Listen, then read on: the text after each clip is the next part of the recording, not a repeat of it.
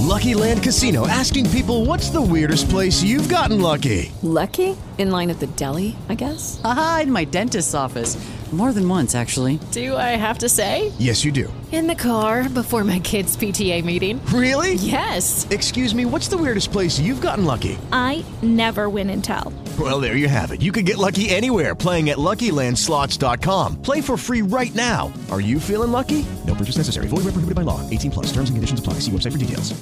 Hey guys, it is Ryan. I'm not sure if you know this about me, but I'm a bit of a fun fanatic when I can. I like to work, but I like fun too. It's a thing. And now the truth is out there. I can tell you about my favorite place to have fun. Chumba Casino. They have hundreds of social casino style games to choose from with new games released each week. You can play for free anytime, anywhere and each day brings a new chance to collect daily bonuses. So join me in the fun. Sign up now at ChumbaCasino.com. No purchase necessary. Group. Void prohibited by law. See terms and conditions. 18 plus.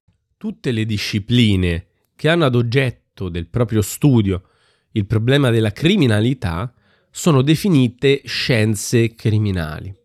Vi rientrano, tra le altre, oltre alla criminologia, alla vittimologia, la politica criminale, il diritto penale, il diritto penitenziario, la psicologia giudiziaria e anche la giuridica e la criminalistica.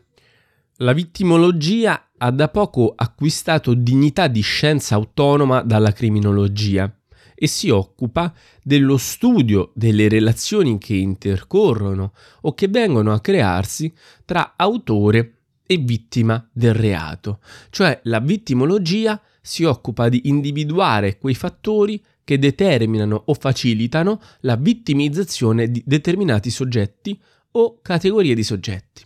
Lo studio della vittima dunque ci dice quali sono gli aspetti stessi della vittima che fanno sì che abbia più probabilità di divenire vittima. Quanto alla politica criminale, essa pone gli obiettivi che saranno successivamente perseguiti dal diritto penale. Obiettivi frutto delle attuali istanze sociali in materia di prevenzione della criminalità. Il compito della politica criminale è ad esempio la depenalizzazione di alcune fattispecie desuete di reati e la conseguente creazione di fattispecie delittuose nuove in conseguenza del mutato sentire sociale. Il cambiamento sociale è un cambiamento perenne la società muta continuamente e di conseguenza la politica criminale si occupa di aiutare la legge a stare al passo con il cambiamento della vita quotidiana.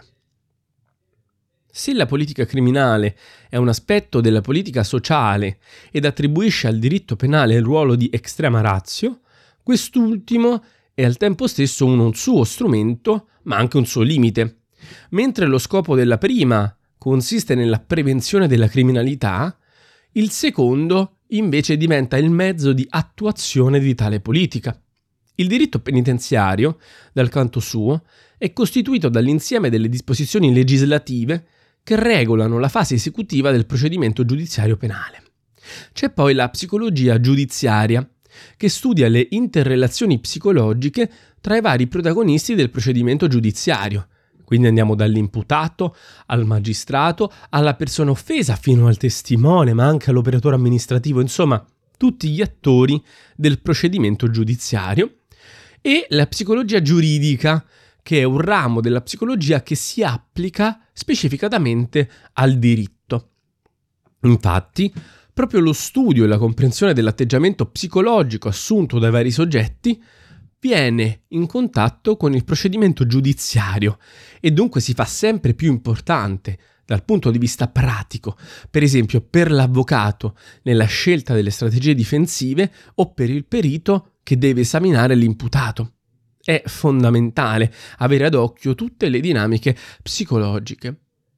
Uno dei settori in cui la ricerca è stata maggiormente approfondita è quello della psicologia della testimonianza quindi tutto ciò che si occupa appunto degli aspetti relativi al testimoniare.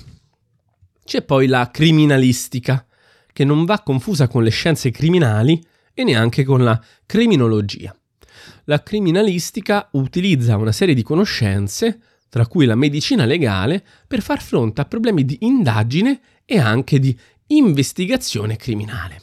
Insomma, tutte queste branche ci restituiscono uno specchio sulla realtà e in particolare in questo caso sulla realtà del processo criminale, criminoso e legiferato a livello giudiziario. Cosa ci dicono? Cosa ci dice il fatto che queste discipline siano così tante e si siano sempre di più ampliate? Beh, ci dice che per l'appunto il processo giudiziario che sottostà alla comprensione del crimine, dei processi criminosi, psicosocioambientali, si è sempre di più affinata e diviene sempre più complesso capire le reali motivazioni del crimine non solo a livello individuale, ma anche a livello gruppale, sociale e nazionale. Data questa difficoltà, allora, emergono nuove discipline che tentano di comprendere dettagliatamente le varie motivazioni che portano le persone a comportamenti delittuosi.